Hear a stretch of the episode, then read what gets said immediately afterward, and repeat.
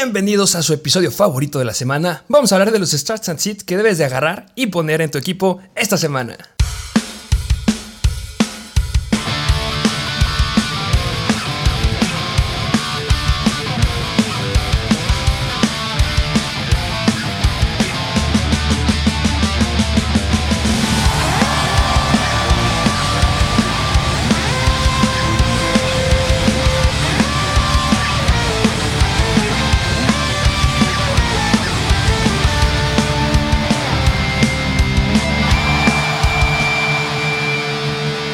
Bienvenidos a un nuevo episodio de Mr. Fantasy Football. Así es, ya la semana 2, no puedo creer que está pasando de volada los juegos. Esta semana, semana 2, tenemos juegos muy atractivos, pero pues no vamos a decir todos porque uno ya pasó, uno ya fue el juego del jueves por la noche de los Kansas City Chiefs en contra de los Chargers. ¿Y tú qué me puedes decir para esta semana 2? Eh, yo creo que podríamos hacer lo mismo que hicimos la semana pasada, del primer partido que hubo de los Bills en contra de los Rams. Palabras cortitas. ¿En qué se puede resumir? Aviéntate dos palabritas, tres palabritas del resumen del partido de, de los Chargers en contra de los Kansas City Chiefs. ¿Cómo lo podrías resumir?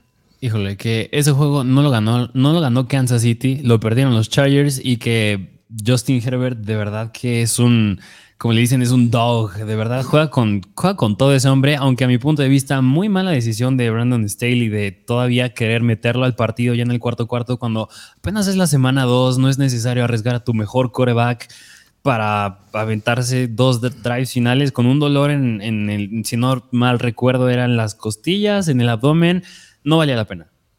Justo, dolor en las costillas. Ya salió la noticia el día de ayer que no es grave, que no hay ningún problema. La, de la radiografía es la que sabemos que no se le con algún problema. Ahí este Herbert está bien. Se le va a hacer una tomografía. Eh, el momento que estamos grabando esto todavía no salen los resultados, pero yo no espero que sea complicado. Tiene muchos días de recuperación y sí, es al riesgo. Y ahí los Chargers juegan con riesgo y muy bien, empezaba muy bien. Eh, Eckler, yo creo que se quedó un poquito corto para lo que me hubiera esperado. Eh, me encantó Mike Williams. Ya saben que Mike Williams es volátil. A veces juega muy bien, a veces no juega muy bien, pero cuando juega bien es muy explosivo. Es un sólido wide receiver uno para un equipo. Tiene todas las armas. Joshua Palmer también estuvo bastante, bastante bien. Eh, lo único de Eckler es que él no se quedó con el acarreo en zona de gol. Se la quedó este, mm, si no me equivoco, este Kelly. Sí, Joshua Kelly.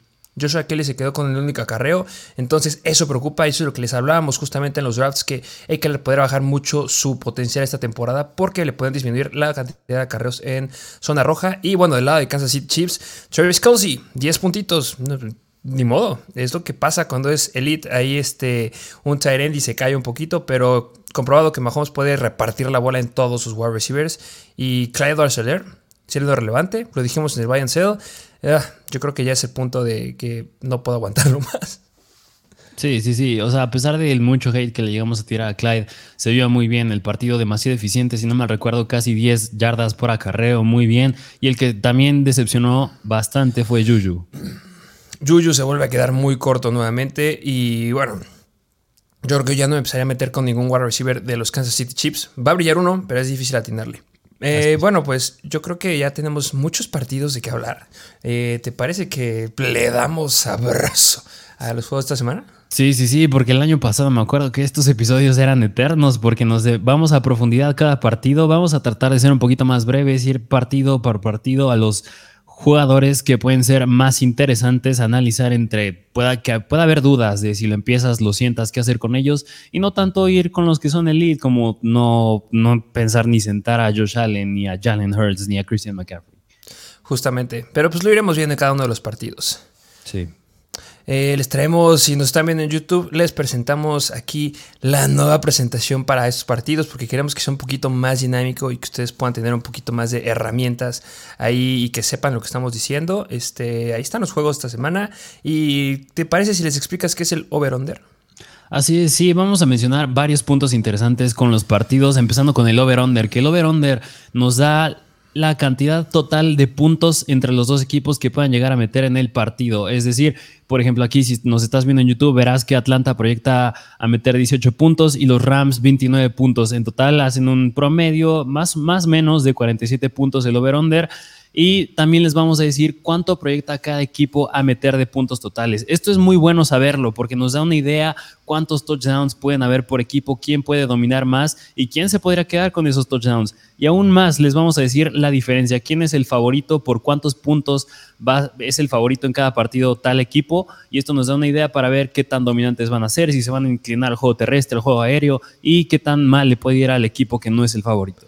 ¿Cuánto considerarías que es un buen over-under para meter a los jugadores significa haber muchos, muchos puntos? Un buen over-under. Híjole, yo creo que ya hablar de 50 puntos ya es demasiado alto. Si no me recuerdo, el juego de esta semana, el que proyectaba más puntos, era precisamente el de Kansas City en contra de los Chargers. Si no me recuerdo, eran 51 puntos, ya es bastante alto. Un promedio llega a ser como unos 43, 45 puntos. Es decir, yo creo que arriba de 45 ya es bastante bueno y menos de 40 es algo que da miedo, miedo, miedo pero lo hemos viendo a lo largo del episodio. Y también eh, estamos haciendo énfasis porque en las guías de Mr. Fantasy, que está el link en nuestra descripción para que tengan la guía de Mr. Fantasy de esta semana, que wow, cuánto contenido tienen esas guías, tiene justamente esto. Tiene los over-unders, tiene que si los corredores son favoritos, si no son favoritos, si hay upside, si no hay upside. Ya agregamos el ranking de flex, en donde están mezclados running backs con wide receivers y tight ends para que puedan poner su alineación. También se agrega la cantidad de targets que tiene cada uno de los wide receivers. Estaremos tocando esos puntos, pero ese dato es increíble para ver las oportunidades que pueden llegar a tener, lesiones importantes. También se agrega la guía de trades. Si no están suscritos a esa guía, no sé qué están haciendo, se están perdiendo de mucho contenido. Y va a haber otra vez en nuestro Instagram, vamos a subir ahí como que un preámbulo de lo que, lo que contiene. Va a estar bloqueada, obviamente, si quieren la guía final. Ya hay mucha gente suscrita. Si la quieren, vayan ahí a nuestro Patreon, link en la descripción. Así es, pero pues sin más que decir, ¿qué te parece si nos vamos de lleno con los partidos de esta semana 2? Vamos a ello. Vamos con los partidos, empezando con el juego de los Atlanta Falcons en contra de Los Ángeles Rams. Los Atlanta Falcons visitan a Los Ángeles Rams. El favorito de este partido son los Rams por 11 puntos, es decir, es el juego que presenta mayor diferencia en cuanto a, es el en cuanto a que es el favorito Rams. Rams proyecta 29 puntos, más o menos 4 touchdowns, y los Atlanta Falcons más o menos 2 touchdowns. Así es, eh, ¿qué lado te gusta que analicemos primero? ¿Qué te parece el lado de los Atlanta Falcons? Vamos a ver la de los Atlanta Falcons y me gusta Marcus Mariota. Me gusta Marcus Mariota para verlo, no para iniciarlo. Se muy bien en el partido de la semana pasada. Yo creo que muchos no se esperaban que justamente Marcus Mariota y que buen Jameis Winston fueran a retomar un poquito de lo que llegamos a ver cuando fueron los novatos aquí en la NFL. Y la verdad, Marcus Mariota se movió bien, dio 24 puntos fantasy, 20 pases completos, 33 attempts, este, 215 yardas, no alcanzó a tener ningún touchdown, pero tuvo dos, touchdowns, de, dos pases perdón, de más de 20 yardas y me gusta, pero no lo voy a meter en contra de la mejor, una de las mejores defensivas de la NFL. Pueden tenerlo ahí como un stash a, este Marcus Mariota. Eh, yo creo que el tema aquí importante sería hablar de Cordarrelle Patterson. ¿Cómo ves a Cordarrelle Patterson?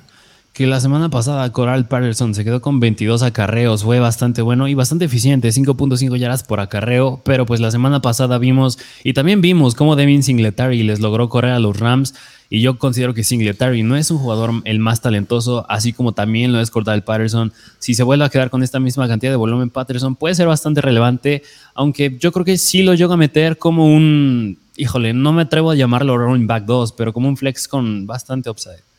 Me gusta lo de Flex con Upside. En la temporada pasada se enfrentó seguidito de la semana 7 a la 10, a las que eran dentro de las 10 mejores defensivas en contra de los running backs en ese entonces. Y llegó a meter 14 puntos, 18 puntos, 19 puntos y luego 4 puntos, pero ahí tuvo una lesión. Yo creo que va a estar rondando por ahí 17 puntos eh, aproximadamente. En acarreos, unos 12 acarreos sería ya el mejor escenario ahí para Cordell Patterson. Y eh, Aliger verlo, ver, ver qué sucede también con él. Y pues nada más, eh, Drake London yo creo que es muy bueno, pero no lo, no lo inicien. Va a estar enfrente de uno de los mejores cornerbacks de toda la NFL, ¿no? Sí, así es, en contra del buen Jalen Ramsey. Y aún más hablar de Kyle Pitts. Eh, Kyle Pitts me gustaría mencionar una estadística la semana pasada con Marcus Mariota, porque el 30% de sus pases fueron considerados como malos, es decir, que ni siquiera estaban dirigidos al objetivo, que no eran atrapables. El 30%, y yo creo que eso influye mucho en que Kyle Pitts a lo mejor no haya podido concretar, tampoco Drake London. Así que yo esta semana sí inicio a Kyle Pitts claro que está el riesgo de que nos decepcione como la semana pasada, porque es una buena defensa, pero el volumen lo va a tener y por eso yo sí me atrevo a iniciarlo. Pero simplemente Drake London va a estar, cubierto. El Cordell Patterson tuvo, muchos, más acarreos en la semana 1 a lo que vimos en la temporada pasada. Yo creo que ya no va a ser ese corredor con volumen aéreo y va a ser Kyle Pitts. Va a haber un touchdown Kyle Pitts. Yo lo presiento. Eh, del lado de los Rams, eh, pues yo creo que está más sencillo, ¿no? Sí, sí, sí. Yo esta semana sí me atrevo a iniciar a Matthew Stafford. Yo considero que ya no va a ser el, semana, el coreback de la semana pasada. Vimos cómo le fue a James Winston. Tiene mejor talento por aire este, Matthew Stafford con Cooper Cup y Allen Robinson. Así que yo sí lo inicio. Sí, en lugar de dudas es uno de mis quarterbacks starts esta semana. Confío mucho en él. Eh, del lado de los corredores, Darrell Henderson, se los dijimos, puede ir adentro sin ningún problema en contra de los Atlanta Falcons como un flex con upside, igual que Cordell Patterson, tiene mucho potencial ahí, hasta podría llegar a ser un running back 2 bajo, pero eh, yo lo pondría más como un flex por la noticia que salió o los rumores que hay que eh, Cam Makers no está teniendo volumen por problemas de actitud más que problemas de lesión. Entonces yo creo que eso lo debe de cambiar porque, compadre, eres un corredor de la NFL, ponte las pilas. Entonces yo espero que ahí mejore, le baje rendimiento a Darrell Henderson, pero Darrell Henderson siga siendo el running back 1. Y del lado de eh, los receptores empezamos a Cooper Cup, obviamente, a Allen Robinson. ¿Cómo ves a Allen Robinson? Ah, bueno, antes me gustaría mencionar de Darrell Henderson. Inicienlo, aunque yo sí lo inicio con un poquito de riesgo, porque no sabemos tampoco qué pueda llegar a ser. Con estos rumores que dices de K-Makers, ah, el uso que les puedan llegar a dar, a lo mejor ya vemos un 50-50. Así que si lo inician, yo creo que si vuelve a tener el mismo rol, sí va a ser un running back 2, aunque sí hay bastante riesgo con Henderson. Y hablando de Allen Robinson, yo considero que se ha dicho, han salido noticias que ya le quieren dar uso esta semana bien lo dijo en la conferencia de prensa después del partido en contra de los Bills, Sean McVay, que quieren usar más a Allen Robinson. Así que yo esta semana sí lo inicio como un, me atrevo a decir, wide receiver 2 bajo. Sí, un wide receiver 2 bajo. Hasta yo, este, yo creo que muchos lo tienen como un flex. Yo creo que es donde lo pueden iniciar sin ningún problema. Porque Seguramente lo iniciaste en la semana 1, seguramente puede que hayas llegado a perder y seguramente agarraste muy buenos waivers. Y esta semana uno fue un excelentes waivers, uno de mis waivers favoritos que es un start, es Curtis Samuel. Si lo agarraste yo creo que es ideal para meter esta semana, ya hablaremos de él. Entonces podrías meter a Curtis Samuel como tu wide receiver 2 y Allen Robinson justo entra como el flex. Y sí, me encanta Allen Robinson, espero que no lo hayan soltado. Y hay una comparación con un wide receiver que es considerado un wide receiver 1 elite, que te haré la pregunta con Allen Robinson ya que lleguemos a ese partido. Ok, y nada más me gustaría hacerte una pregunta, porque yo creo que muchos han de estar dudando entre el Tyrant Tyler Higby, porque la semana pasada se quedó con 11 targets. ¿Tú crees que esta semana vuelva a tener la misma cantidad de volumen? Yo inicio a Tyler Higby, sí. Eh, por el volumen que llegó a tener. Es que no podemos dejar pasar 11 targets en un tight. Y no estoy diciendo que lo vaya a repetir, ya lo dijimos, Allen Robinson va a quitarle volumen aéreo, pero que vuelva a tener unos 5 o 6 targets, o sea, que baje un 50% de esos 11, se me hace muy bueno. Y recordemos que los tight ends, lo normal es que tengan un promedio de 10 puntos. Entonces yo creo que puede llegar a dar algo bastante bueno por ahí, confiable si es que está, está trastabillando ahí con la posición de Tyrant. No considero que sea mi start favorito de los jugadores Tyrants infravalorados esta semana. Hay uno que me gusta todavía más que seguro nadie se le espera, pero la temporada pasada, en eso estuvo la cantidad de los targets que tuvo a lo largo de la temporada. En promedio, la, temporada pasada promedió 5.5 targets. Y con esos 5.5 targets nos llegó a dar semanas de 15 puntos, 11 puntos, 10, 11, 12 puntos, hasta una semana de 23 puntos cuando le dieron 8 targets. Entonces va a haber volumen. No considero que vaya a ser espectacular, pero pues si tengo problemas en la zona de targets, sí lo empezaría. Sí, de acuerdo. Pero bueno, pues ese fue el partido de los Falcons contra los Rams. Vámonos al siguiente partido que es de los Miami Dolphins visitando a los Baltimore Ravens. El over-under de 45 puntos, los Miami Dolphins proyectan 3 touchdowns, los Baltimore Ravens poquito más de 3 touchdowns y son favoritos los Ravens nada más por casi un gol de campo. Se pone interesante, este juego va a estar cerrado. Tiene que estar cerrado, cerrado. No, me cuesta poder decir quién es el que se lo va a llevar. Yo sé que está favorito Baltimore, pero Miami puede sorprender. Eh, jugó muy bien en contra de los Patriots, pero aquí cambia mucho la fórmula. Eh, ¿Qué lado analizamos primero? ¿Qué te parece si nos vamos del lado de los Miami Dolphins? Vamos a ver el lado de los Miami Dolphins y me gustaría aquí hacer énfasis en el buen Chase Edmonds, porque la, semana pasada solamente nos dio 10.5 puntos fantasy, 12 acarreos para 25 yardas, solamente 4 targets para 4 recepciones y 40 yardas. Yo me hubiera esperado algo más. Estuvo promediando solamente 2.1 yardas. Yo creo que, bueno, para mí, sabemos que los Patriots son una, una, defensiva difícil en contra de los running backs. Y ya verán lo que diremos ahorita de Najee Harris. Pero yo sí me esperaba un poquito más de rendimiento de Chase, eh, de Chase Edmonds. No sé tú cómo consideres ahí. Sí, sí, Chase Edmonds Nunca se ha caracterizado por ser tan buen running back por tierra, pero por aire suele ser bastante bueno. Pero sí lo, los Pats lo neutralizaron nada más a cuatro recepciones para 40 yardas. Eso lo salvó, salvó el día de fantasy con esas estadísticas. Pero en este partido que es en contra de los Baltimore Ravens, considerando lo que llegó a hacer Michael Carter y Breeze Hall por aire la semana pasada, yo considero que una estrategia de los Miami Dolphins puede ser usa tus running backs y ahí va a estar Chase Edmonds. Yo considero que más en ligas PPR sí tiene bastante upside pero mi problema justamente es que se engolosinen de más por, como va a ser un partido cerrado, que se marquen más el pase y que ya veamos un poquito brillar más a Tarek Hill y que veamos también un poquito más de Jalen Waddle. Entonces ahí es donde está mi problema con, con este Chase Edmonds. Sí lo empiezo, pero sí tengo mi reserva y no creo que vaya a ser tan explosivo a lo que vimos del volumen que dio Joe Flacco con sus 56 targets y dándole 11 targets a Reese Hall y a Michael Carter. Entonces ahí me cuesta un poquito, pero sí, lo dijiste bien, hay un antecedente de la defensiva de Baltimore que no podemos dejar pasar. Sí, empiecenlo, pero ay, no, si se vuelve a aventar una semana igual, no me sorprendería. Sí, concuerdo. ¿Y qué me podrías decir de, bueno, Tyree Hill obviamente va adentro, pero pues de Jalen Waddle?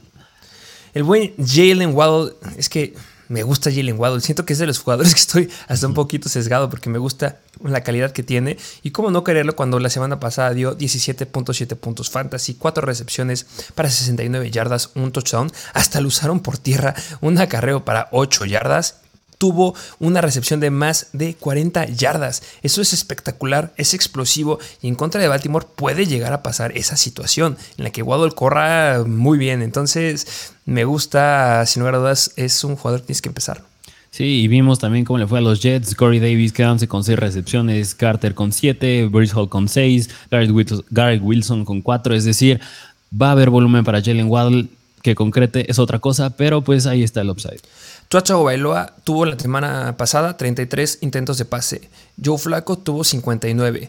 ¿Crees que el buen Tua Bailoa pueda llegar a dar números, no de 59 este, pases, pero que pueda llegar a alcanzar su máximo de la temporada pasada, que lo hizo en la semana 6 en contra de los Jaguars, de 47 intentos de pase? Híjole, podría ser. Considerando lo que hizo Joe Flaco, yo creo que sí puede ser, aunque por el over-under, que suele ser bastante bajito, va a ser, no quiero decir un juego de defensivas, pero no para que se presta tanto para esa cantidad masiva de, pases. De acuerdo. Pero del lado de los Baltimore Ravens, bueno, pues Lamar Jackson, yo creo que lo iniciamos, ¿no? Sí, empezamos a Lamar Jackson. Eh, aquí, de lo que se debe hablar es de J.K. Dobbins. J.K. Dobbins ya empezó a entrenar full. Yo creo que sí va a jugar, pero que entra a jugar no significa que lo vaya a iniciar. Yo, la verdad, Después de lo que vimos la semana pasada, del consenso que tuvieron Demi Harris, Tyway, Montgomery y también este, este Ramondre Stevenson, me da miedo este backfield de Baltimore porque sabemos que están ahí Mike Davis, Kenjan Drake y J.K. Dobbins que apenas está regresando. Yo no lo, no, yo no lo iniciaría. No, no, sí, yo considero que igual es mucho riesgo. Viene regresando de su lesión. Yo creo que Parece difícil sentar un running back a lo mejor ya agarraste en la cuarta ronda, quinta ronda, pero yo sí me atrevo a sentarlo. Pero se dijo, se dijo que iba a haber problemas con ese hombre y sí, hasta la cancioncita te la vamos a poner si tienes a J.K. Dobbins, porque aguántalo, aunque sea esta semana eh, fuera. Sí, sí, sí, completamente de acuerdo. Y Rashad Bateman, ¿cómo ves a Rashad Bateman? Yo creo que es un flex, ¿no? Yo lo considero que puede ser una buena opción, a pesar que la semana pasada dio muy malos números y el que brilló un poquito más fue Duvernay. Eh, pero yo sigo esperando meter a Rashad Bateman sobre Duvernay. Sí, sí. Sí, porque tuvo buena participación con las rutas, corrió 25 rutas, fue el segundo mayor después de Mark Andrews, 5 targets, es bastante bueno, sus números de fantasy dicen otra cosa, pero el volumen lo tiene. Cuando Mark Andrews nada más tuvo dos targets más y él fue el líder, el volumen está para Shot Bateman. No considero que vaya a ser un wide receiver 1, a lo mejor y un wide receiver 2, medio podría ser. Yo creo que ahí está su límite si logra concretar más con Lamar Jackson. De acuerdo. Siguiente partido. Vámonos al siguiente partido, que es de los New York Jets en contra de los Cleveland Browns. El over-under es de 40, es el juego con el over-under más bajo. Los Jets proyectan dos touchdowns, los Cleveland Browns casi tres touchdowns y son favoritos los Browns por un touchdown. ¿Qué lado quieres que analicemos primero? Vámonos del lado de los New York Jets. Esta va rápida. Yo creo que aquí solamente hay dos jugadores que se pueden empezar. Y van a decir que estoy abusando de esta canción, pero Sí la necesito poner porque Breeze Hall deben de sentarlo esta semana. No le vayan a empezar a Breeze Hall. No creo que vaya a ser la cantidad de volumen que dieron en contra de Baltimore la semana pasada. Empieza Michael Carter como un flex sin lugar a dudas y empezó Elijah Moore. Pero hasta ahí yo son los jugadores que me metería con los Jets. Ok, entonces ni Corey Davis, ni Garrett Wilson, ni Elijah Moore. No, no creo que repita lo que hizo Joe Flaco la semana pasada. Lo veo muy complicado. Me fío en los jugadores que están en el lugar número uno de las posiciones, Elijah Moore y este Michael Carter. Yo creo que va a ser un solo ya más realista lo que puede llegar a pasar en este partido. Que es mucha incertidumbre, porque al final de cuentas, los Cleveland Browns no son buenos. Este eh, Jacoby Brissett no está haciendo nada, se me hace un mal coreback. Puede ser un juego que empiecen explotando los Jets y que empiecen ganándoles, a pesar que son los que no son los favoritos, y que pasen al ataque terrestre o que vayan perdiendo, porque también son los Jets. Entonces, hay mucha incertidumbre y nada más me quiero meter con los principales. Ah, y, hago esto porque hay otros jugadores en otros equipos que metería con muchísima más confianza. Sí, sí, de acuerdo. Pero bueno, eso fue del lado de los Jets. Vámonos del lado de los Cleveland Browns, que aquí vale la pena hablar, no el quarterback, pero sí de, los running backs, porque tenemos, si no es que la mejor dupla de running backs en la NFL. Y sorprendentemente, la semana pasada, Kareem Hunt superó en cantidad de snaps a Nick Chubb. Es diferente cantidad de snaps a oportunidades. Oportunidades por tierra las tuvo más Nick Chubb, pero en cuanto a snaps, Kareem Hunt lo superó y, y si no mal recuerden, también en puntos fantasy. Eh, aquí te traigo el dato. Nick Chubb la semana pasada nos dio 15.3 puntos fantasy y Kareem Hunt nos dio 23 puntos fantasy, siendo el cuarto mejor running back en fantasy de la semana 1. No, es que la eficiencia de Nick Chubb está cañona, 6.4 yardas por acarreo en 22 acarreos. Así que, a pesar de que siempre el mismo argumento que decimos con Nick Chubb no tiene upside por aire, pero es sumamente eficiente, yo creo que es un juego en el que puedo atreverme a decir que no van a dominar de manera abismal, pero que sí pueden dominar los Browns y es cuando te inclinas al ataque terrestre. Y ahí es donde entra Nick Chubb. Sí, sin lugar a dudas. Eh, Nick Chubb ya, su piso es este. Su piso son 15.3 puntos fantasy. Ahí va a estar. Es el mejor running back de toda la NFL. Aunque les duela. Sí, sí lo voy a decir. Este Nick Chubb es el mejor running back de toda la NFL terrestre puro sin lugar a dudas. Y Kareem Hunt, yo lo inicio como un running back 2 esta semana, running back 2 bajo, y Nick Chubb como running back 2 alto, porque probablemente Kareem Hunt tiene mucho que demostrar y eh, lo demostró en la semana 1. De ahí en fuera, Donovan People Jones, Híjole, o sea, tuvo 11 talles la semana pasada, pero se me sigue haciendo bastante arriesgado considerando que el que tuvo que haber tomado ese puesto era a Mary Cooper. Así que yo, si quieres iniciar a alguien, yo creo que sería a Mary Cooper, no a Donovan Peoples Jones y como un flex, pero ya desesperado. Deep y lo mismo, hay mejores jugadores para meter en la zona de flex. Así es. Vámonos al siguiente partido que es de los Washington Commanders que visitan a los Detroit Lions. El over-under de 49 puntos es bastante, bastante alto. Los Washington Commanders proyectan casi poquito más de 3 touchdowns y los Detroit Lions igual, poquito más de 3 touchdowns y son favoritos los Lions nada más por 2 puntos. Son favoritos los Lions. ¿Te imaginabas haber estado diciendo eso después de la temporada pasada? No, pero bueno, después de cómo le jugaron a los Philadelphia Eagles, ya entiendo más por qué. sí, este. ¿Qué lado analizamos primero? ¿Qué te parece el lado de, Washington, que es un equipo bastante interesante a analizar esta semana? Sin lugar a dudas, es un partido que me gusta mucho en fantasy. Yo creo que en, en, la vida real yo, a lo mejor no es muy interesante, pero en fantasy me fascina, lo quiero ver. Carson Wentz nos cayó la boca a todos. Sí, sí, sí, porque la semana pasada 41 intentos de pase, 60 y casi 66%, 313 yardas, 4 touchdowns, no son números de un coreback que puedes dejar pasar, así que yo creo que a lo mejor te voy a poner esta situación. Si tenías a Dak Prescott, por ejemplo, esta semana y agarraste en waivers a Carson Wentz, si te atreves a iniciarlo. Sí, sí, sí metería a Carson Wentz esta semana. Yo tengo una más difícil para ti, Trey Lance o Carson Wentz. Fíjate que yo sí me atrevo más todavía contra el Lance. Hay problema de clima y va a volverles a llover en el partido de San Francisco. Ah, mira, mira, el clima no, no lo sabía, pero si sí es el mismo clima que la semana pasada, yo sí, ahí sí voy con Carson Wentz. Sí, yo creo que igual iría a poner buen Carson Wentz. Eh, ya no quiero hablar más de este hombre, pero sin lugar a dudas jugó muy bien, 32.9 puntos fantasy. Eh, los Detroit Lions se colocan al día de hoy como la cuarta mejor defensiva en contra de, perdón, la cuarta peor defensiva en contra de los quarterbacks. Entonces debe dar un buen juego, puede meter muchos puntos y eh, ya les dijimos en qué nivel lo iniciaríamos. Igual está en nuestra guía de Mr. Fantasy. Running backs, Antonio Gibson es un start esta semana, sin lugar a dudas lo inicio. Sí, 100%. Yo creo que es de mis running backs de, para iniciar favoritos, a pesar de que dijimos que lo vendas y seguimos con la misma postura, pero esta semana si lo tienes, inícialo sin problema alguno.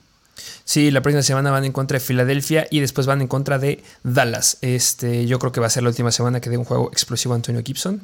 Sí. Y eh, receptores. ¿A quién metes? Híjole, es que aquí es donde se pone bastante interesante, porque tenemos a Curtis Samuel, a Jahan Dodson y a Trey McLaren. Yo considero ellos tres nada más. Con lo que vimos de Curtis Samuel, yo creo que puedes iniciarlo, sí, pero yo creo que hay un riesgo de que Trey McLaren siga, si, bueno, más bien tome el rol de los targets que llegó a tener Curtis Samuel. Yo creo que el que a lo mejor puede replicar lo que hizo y a lo mejor y un poquito mejor, pero no siendo el principal, es Jahan Dodson. Pero yo creo que la disputa está más entre Curtis Samuel y Terry McLaren. ¿O tú cómo ves? Que es justo donde entra la pregunta. Nos decían, ¿por qué están poniendo a Jahan Dodson arriba que Curtis Samuel en el jueves de esta semana?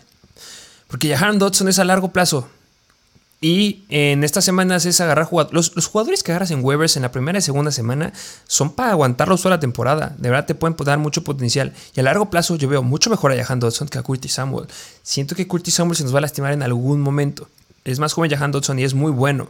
Entonces, eh, dejando eso claro, esta semana yo empiezo a Curtis Samuel por el, por el volumen. Entiendo lo que dijiste y sé que es un punto muy valorable lo que acabas de decir y Sí, lo considero bastante, pero Curtis Samuel tuvo cuatro acarreos para 17 yardas. Entonces, este, esa posibilidad de que lo ocupen también corriendo me gusta para darle ahí algo más de sabor a ese Washington Football Team, este Washington, a esos Commanders. Y este, empiezo a Trey McLaurin, empiezo a eh, Curtis Samuel como un flex con upside. Ok, así que a ver, ¿te gusta esta predicción? Curtis Samuel, un flex con upside.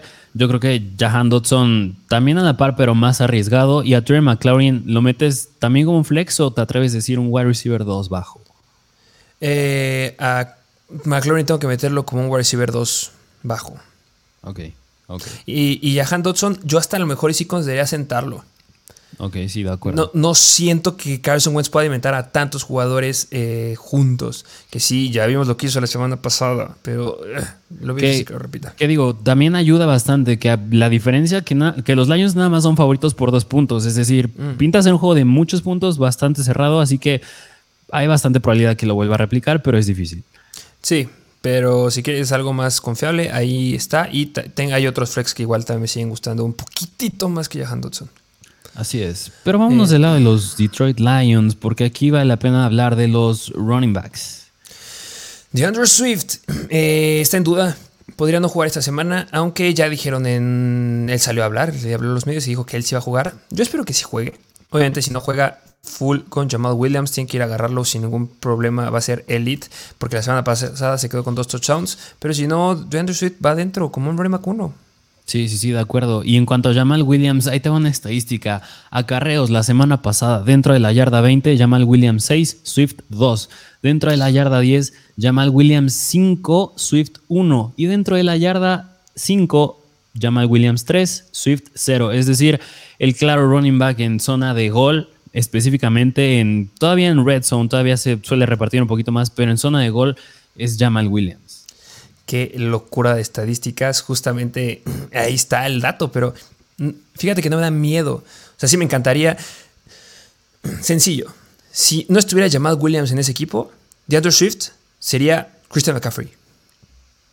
Así de sencillo. Porque mm. Christian McCaffrey combina esas dos características del volumen que tiene de Andrew Swift y el volumen que tiene Jamal Williams. Eso es, la fusión de ellos dos es Christian McCaffrey. Y pues la pierna de zapato es Jamal Williams. Pero a pesar que pues, Williams este, le esté quitando oportunidades de zona roja, Swift es increíble. Sí, de acuerdo. Y en cuanto a los wide receivers, Amorosan Brown va adentro y nada más como una estadística medio divertida para que veamos el pobre Jared Goff. La semana pasada fue el coreback al que más le tiraron pases. Como, ah, ¿no le agarraron pases? Que, que sus receptores tuvieron más drops fueron los de los. Detroit Lions. Amora San Brown con el 16.7% de sus targets siendo tirándolos. Que le pegan las manos y se le caen. No me sabía esa estadística, mira, qué interesante. Sí, o sea Este, que. O sea, a lo que voy con esta estadística también que es importante saberla, que Amora San Brown, el 16.7 es relativamente alto. Hay mucho, mucha, mucha área de oportunidad y si logra concretar es- ese 16% en, pa- en pases completos, va a ser un wide receiver, casi un robo en los drafts Amora San Brown. Amorra San Brown está como un running back uno, un, un wide receiver uno bajo esta semana, ¿eh? Yo Sí. es de mis stars favoritos esta semana y hasta me atrevo a iniciar a DJ Shark como un flex. Yo creo que va a ser un jugador que va a estar como que, ay, sí meto, ah, no lo meto, ah, está libre, ah, no está libre. Ese va a ser DJ Shark a lo largo de la temporada, pero yo creo que en esa semana es muy bueno. Se complica ya que en- en- eh, regrese este Jameson Williams, pero pues por ahora es la fiesta de Amon Ross Brown y de invitado está DJ Shark y por qué no aprovechar de ahí. De acuerdo. Y te dijo Hawkinson, pues empiecen, si necesitan ahí un Tyrant, esperemos que anote esta vez y que dé algo relevante, pero no va a ser elite. Sí, no, no. Vámonos al siguiente partido que es de los Indianapolis Colts visitando a los Jacksonville Jaguars, un duelo de divisional. El over-under es de 46 puntos, los Colts proyectan poco más de 3 touchdowns y los Jaguars 3 touchdowns exactos y son favoritos los Colts por poquito más de un gol de campo. Se pone interesante ya a ver si los Colts logran dar una mejor actuación que en contra de Houston este, de la semana pasada. Sí, Y te late que analizamos primero los Colts. sí, vámonos del lado de los Colts. ¿Empiezas a Matt Ryan o a Carson Wentz? Híjole, por lo cerrado y porque el over-under está muy alto, me voy con Carson Wentz. Sí, yo igual. Y yo creo que muchos tienen libre a, Car- a Carson Wentz y están eligiendo meter a Matt Ryan. Yo haría lo mismo. ¿Por qué? Porque hay problemas en el área de wide receivers. Alec Pierce está en el, en el protocolo de conmoción. Eh, no va a jugar, ya está descartado. Y Michael Pittman está en duda. Tuvo una lesión de cuádriceps femoral el miércoles y está cuestionable para este fin de semana. No tengo todavía una noticia sólida en la que sí les pueda decir, ah, no pasa nada, sí va a empezar. Yo creo que sí es probable que empiece, 60% de probabilidad que sí empiece, pero si lo sientan, me da ah, miedo con Matt Ryan. Sí, sí, de acuerdo. Y hablando de los running backs, no, pues Jonathan Taylor, nada que decir con él. Pero en Naheem Hines, ¿cómo ves a Naheem Hines? Espectacular si no juega ninguno de estos wide receivers. Espectacular. Sí, sí, sí, sí, porque la semana, nada más me gustaría decir esta estadística, la semana pasada recordemos que se quedó con seis targets, no es poca cosa para un running back. Se quedó con dos targets dentro de, las, de la yarda 20 y tuvo un acarreo dentro de la yarda 5 y lo estuvieron usando en formaciones de Wildcat, él siendo en la posición de coreback. Si no juega ninguno de los wide receivers va a ser increíble. Y obviamente ya Jonathan Taylor se empieza. Me gustaría ver a Mo Ali Cox. Imagínate cómo le puede ir. ¿Cómo le puede ir? Si no está Pittman y si no está Alec Pierce, se pone interesante con ese compadre. Sí, que digo, yo creo que tanto Malik Cox como el buen Paris Campbell, que Paris Campbell se decía que tenía buen training camp con Matt Ryan, pero Mo Ali Cox yo creo que sí prefiero verlo a él. Sí, podría tener ahí su touchdown como esas semanas explosivas que tuvo en 2021. Así es. Y del lado de los Jacksonville Jaguars, ¿cómo ves a los Jaguars? Eh, con dudas. Sigo teniendo dudas de ese backfield. Eh, me da miedo entre James Robinson y Travis Etienne. Yo sigo siendo un fiel seguidor de Travis Etienne. Y ya lo, lo dijimos en el episodio pasado. Travis Etienne tenía que haberse quedado con dos touchdowns en el partido de la semana pasada. Sin lugar a dudas hubo uno que lo voló Trevor Lawrence y el otro se le cayó de las manos. Pero yo espero que sí tenga buenas oportunidades. Porque en total fueron tres targets dentro de la 20. Y eso no lo puedes dejar pasar. Y tuvo una carrera de más de 20 yardas. Obviamente James Robinson empiezo arriba de Travis Etienne. Sí, pero Travis Etienne podría llegar a considerarlo por los problemas que hay en los Colts. Y podría ser que, no podría ser, que los Colts vayan eh, por arriba y que empiecen a ocupar justamente por aire a Travis Etienne. Sí, de acuerdo. Yo creo que. Y además, la semana pasada Travis Etienne, mm, aunque solo tuvo cuatro acarreos, promedió 11.8 yardas por acarreo. O sea, es una eficiencia de locura. Una locura. ¿Y qué me puedes decir del wide receiver? Christian Kirk es uno de mis wide receivers favoritos para empezar esta semana. Sí, más como le fue a Brandon Cooks, que dio puntos bastante sólidos en contra de los Colts. Yo creo que Christian Kirk puede tener un juego bastante similar al de la semana pasada, si no es que un poquito más alto. Y en cuanto a Say Jones, yo creo que. Yo creo que me atrevería a meterlo como un flex. Flex bajo. Sí, arriesgado, Eh, sumamente arriesgado, pero yo creo que podría pensarla por el volumen que tuvo la semana pasada. DJ Shark o Say Jones. No, ahí sí yo creo que se me va con DJ Shark. Sí, ok, yo, yo igual haría lo mismo. Pero sí, si es una liga profunda, puedes llegar a considerarlo ahí. Eh, vamos al siguiente juego. Vámonos al siguiente partido que es de los Tampa Bay Buccaneers en con- que visitan a los New Orleans Saints. Otro juego divisional over-under de 45 puntos. Los Tampa Bay Buccaneers proyectan poco más de 3 touchdowns y los Saints 3 touchdowns y son favoritos los Buccaneers por 3 puntos nada más. Se pone interesante este juego. ¿Qué lado analizamos primero? ¿Qué te parece el lado de los Buccaneers? Porque Tom Brady, si tiene fama de jugar mal contra algún equipo, ya estando en los Tampa Bay Buccaneers, son los Saints. Su kriptonita en equipos de Brady es jugar en contra de los Saints. Eh, lo dijiste bien. Y yo creo que a este es el coreback con el que hay muchas más incertidumbres esta semana. Sí. Empiezas a. A ver, dale, te toca. Sí, sí, te iba a hacer una pregunta. Ahora, es que yo sé que es mucho Carson Wentz, pero Carson Wentz o Tom Brady. Mira, depende. Depende de cuál sea la situación de los receptores. Porque si un equipo, todos sus wide receivers titulares estuvieron lastimados en la semana, fue el core de wide receivers de los Tampa Bay Buccaneers. Porque Mike Evans tiene una lesión en la pantorrilla. Russell Gage, lesión en el hamstring. Chris Godwin, lesión en el hamstring. Y Julio Jones también eh, tuvo una lesión y fue en la rodilla. Ya regresaron a practicar, Mike Evans regresó a practicar, Julio Jones empezó a practicar igual este, el viernes de forma limitada, Julio Jones fue el que dije ahorita, y Chris Godwin ya está descartado 100%. Entonces, si tú me aseguras que va a jugar Julio Jones, me aseguras que va a jugar Mike Evans y que van a estar al 100%, yo creo que van a estar bastante similares. Yo sí considero que puede llegar a igualar bastante bien Tom Brady a Carson Wentz y yo me iría a lo mejor un poquito con él porque tiene que demostrar algo Tom Brady, es su última temporada. Sí. Va a ser difícil, va a ser competido, por supuesto. Puede que el upside más alto lo tenga Carson Wentz, sí, pero el piso yo siento que lo tiene más Tom Brady. Entonces, depende qué tengas en tu equipo, depende contra quién vayas, cuántos puntos tengas que hacer. Esa sería mi postura con, con Tom Brady y, y yo, y yo iría con Tom Brady. Yo sé que debería decir Carson Wentz, pero elegiría a Tom Brady. Ok, ok, sí, válido. Yo, yo optaría por Carson Wentz, pero, pero válido. En cuanto a los running backs, pues Leonard Fournette sin problema lo inicia. Yo creo que es un running back 2 bastante sólido con bastante upside. Y que yo creo que vale la pena hablar de los Whites, que ahorita ya estabas haciendo un poco de énfasis en ellos. Sí, que sin lugar a dudas Mike Evans y Julio Jones van adentro sin ningún problema. Que tengan que estar completos porque Julio Jones ya empezó a jugar muy bien en la temporada. Que no dio muchos puntos fantasy, solamente dio 11.6 puntos fantasy, que puede ser muy poco. Pero considerando la cantidad de targets que tuvo Tom Brady, Julio se quedó con 5 targets para 3 recepciones de 69 yardas y tuvo un target dentro de la, de la 20, tuvo una recepción de más de 40 yardas. Me, gusta ahí lo que puede llegar a ser y la combinación que puede hacer con Tom Brady. Y eh, si no llegan a jugar, eh, Leonard Fournette me fascina esta semana. Sí, sí, de acuerdo.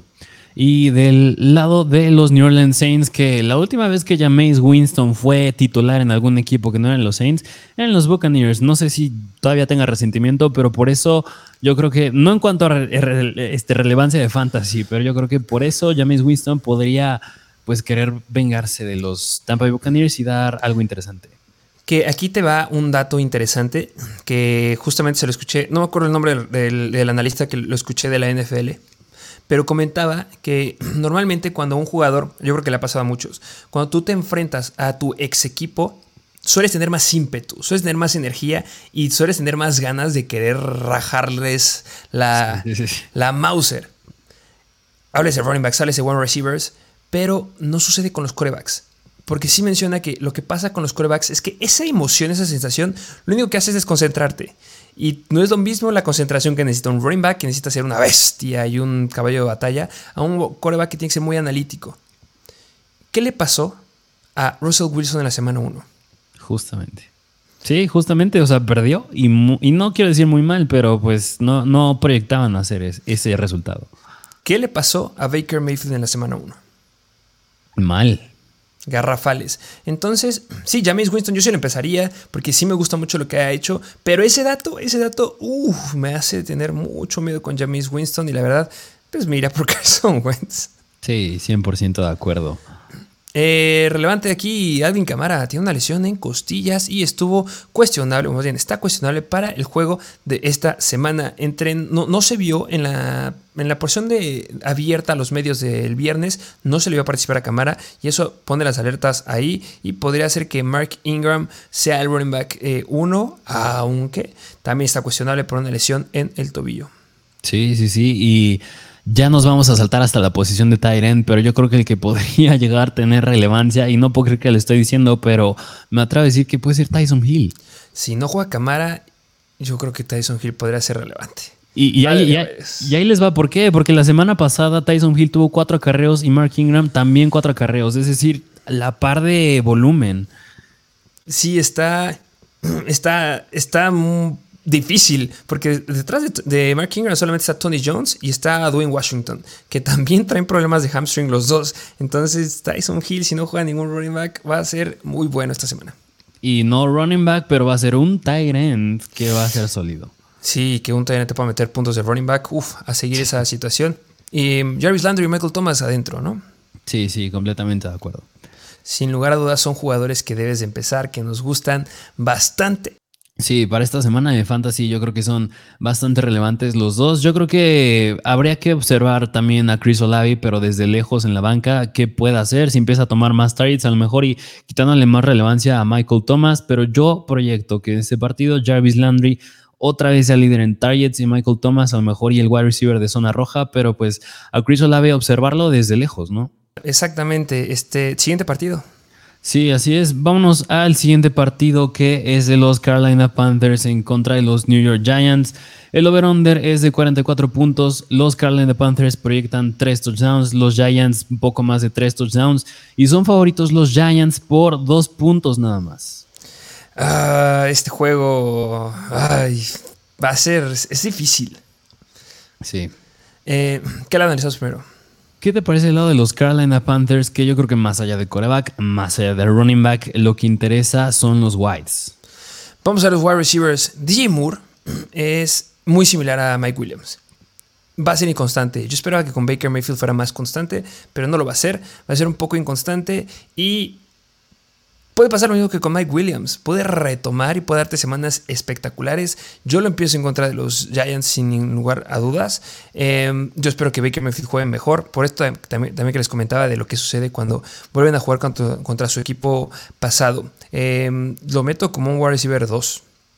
Sí, sí, de acuerdo, wide receiver 2 y esperando que ya dé algo más sólido porque Robbie Anderson la semana pasada le quitó dos, bueno, se llevó ocho targets y varios de esos tenían que haber sido DJ Moore.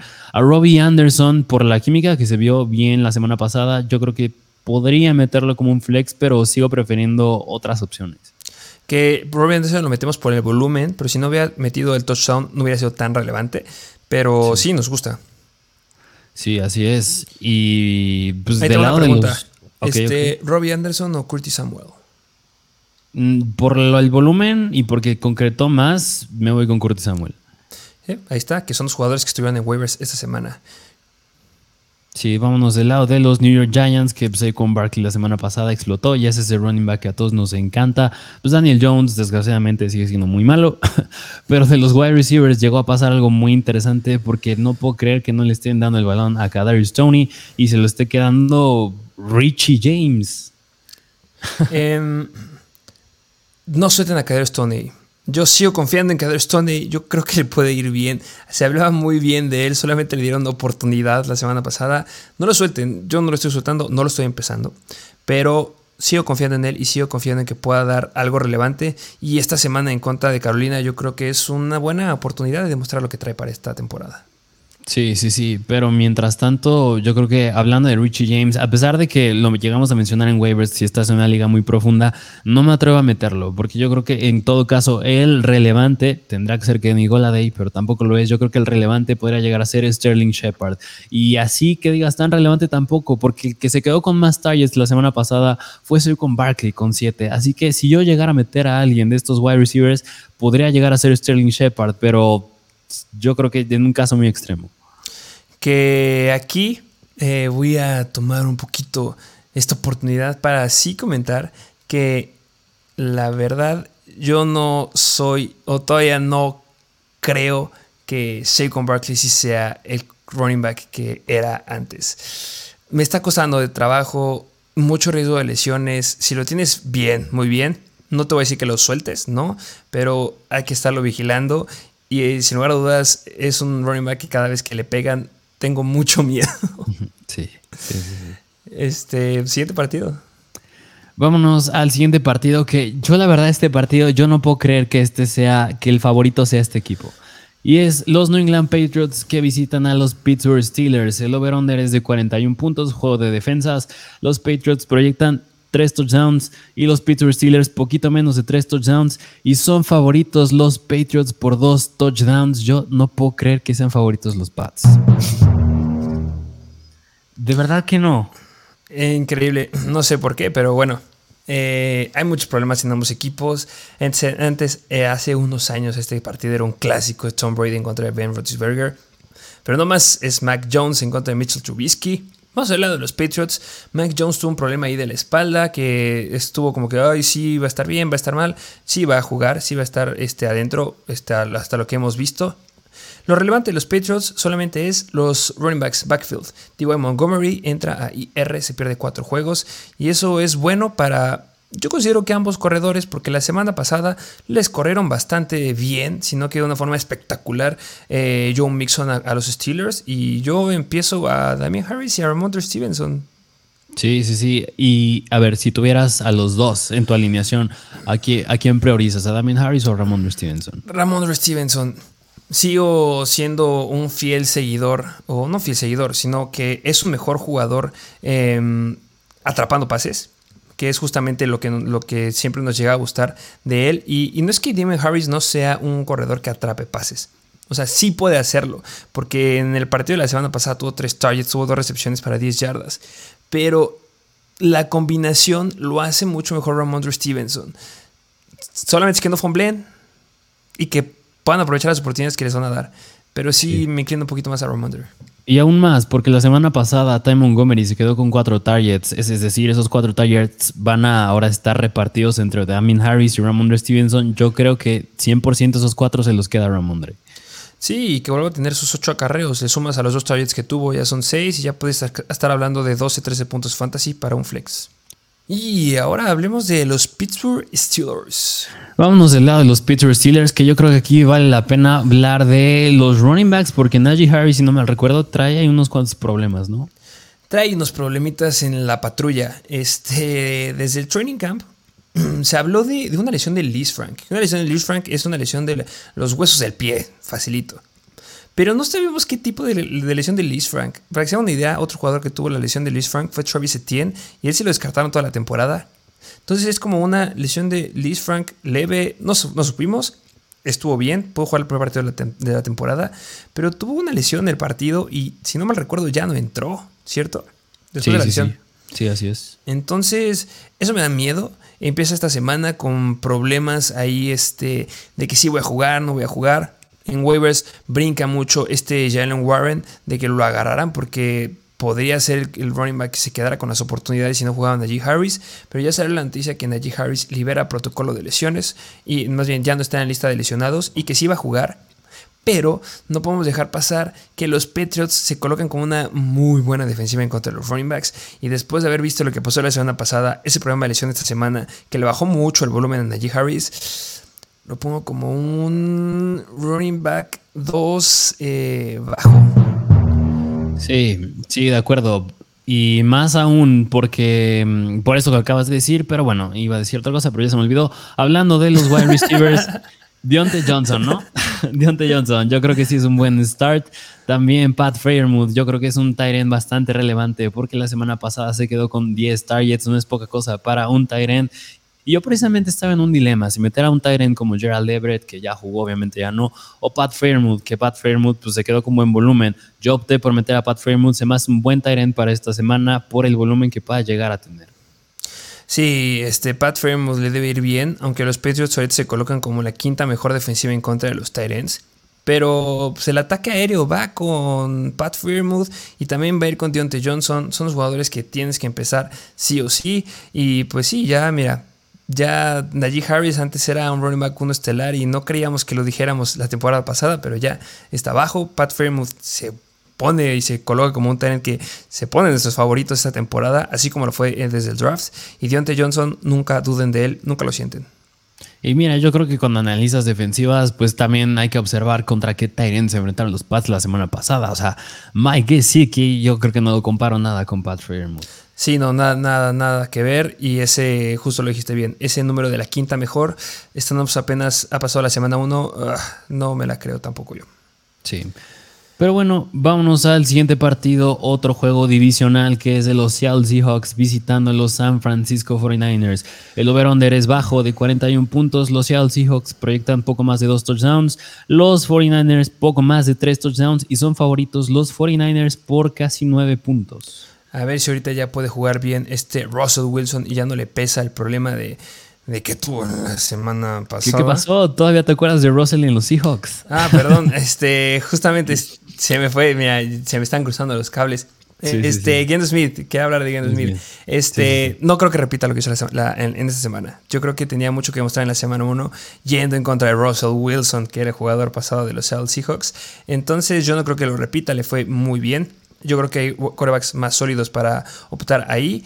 Y el que sí me llama la atención es el backfield, porque Kenneth Walker se dice que ya va a ser su debut en la NFL. Sí, va a ser su debut y pues habría que ver, yo creo que por, por ese miedo que va a entrar ya Kenneth Walker, me da miedo también Rashad Penny. Obviamente si tengo Kenneth Walker no, meto no lo meto y a Rashad Penny pues se cae mucho su valor a lo mejor y como un flex, pero yo sí podría sentarlo, me atrevo a sentarlo por no, que no vemos todavía cuál va a ser la repartición de este backfield. Muy deep, Rashad Penny, muy deep. A lo mejor le puede ir bien. Si no estuviera Kenneth Walker, adelante. Métanlo a Rashad Penny sin ningún problema. Pero no sabemos cómo será la repartición ahí. Y yo ahora no me quiero meter con casi ningún jugador de los Seattle Seahawks. Pero pues di que Metcalf, ¿qué me dices de él?